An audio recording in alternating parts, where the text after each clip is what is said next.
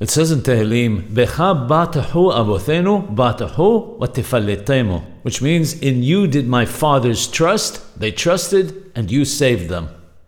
Even among people who believe in God, there are many different levels. Some people's belief doesn't extend to trust in Him on a day to day basis in as much as it applies to their everyday dealings.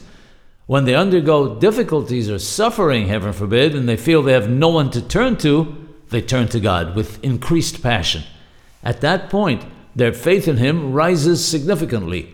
The trust of our forefathers that is referred to here was very different. When everything was going well for them on all levels, they had complete and utter trust in God. On account of that, when they found themselves in times of difficulty, God saved them. This is the level that each of us must strive for. When life is going well for us and our mazal is smiling at us, that is the time we must ensure that we have full trust in Him. It's this level of trust that saves us in times of trouble.